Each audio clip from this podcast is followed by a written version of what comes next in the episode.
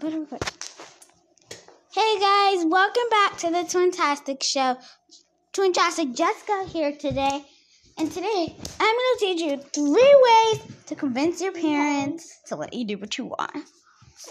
Starting with the first way is number one do chores or any homework. Do chores around the house or home or do your homework when you get back from school because then it's most likely to get your parents to kind of say yes or like let you do what you want. Second is give them compliments.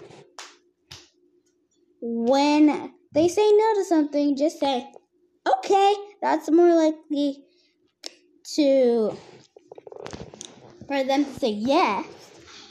And the third way is is just to give them time. And now, you know, three ways how to get your parents to say yes or to let you do what you want.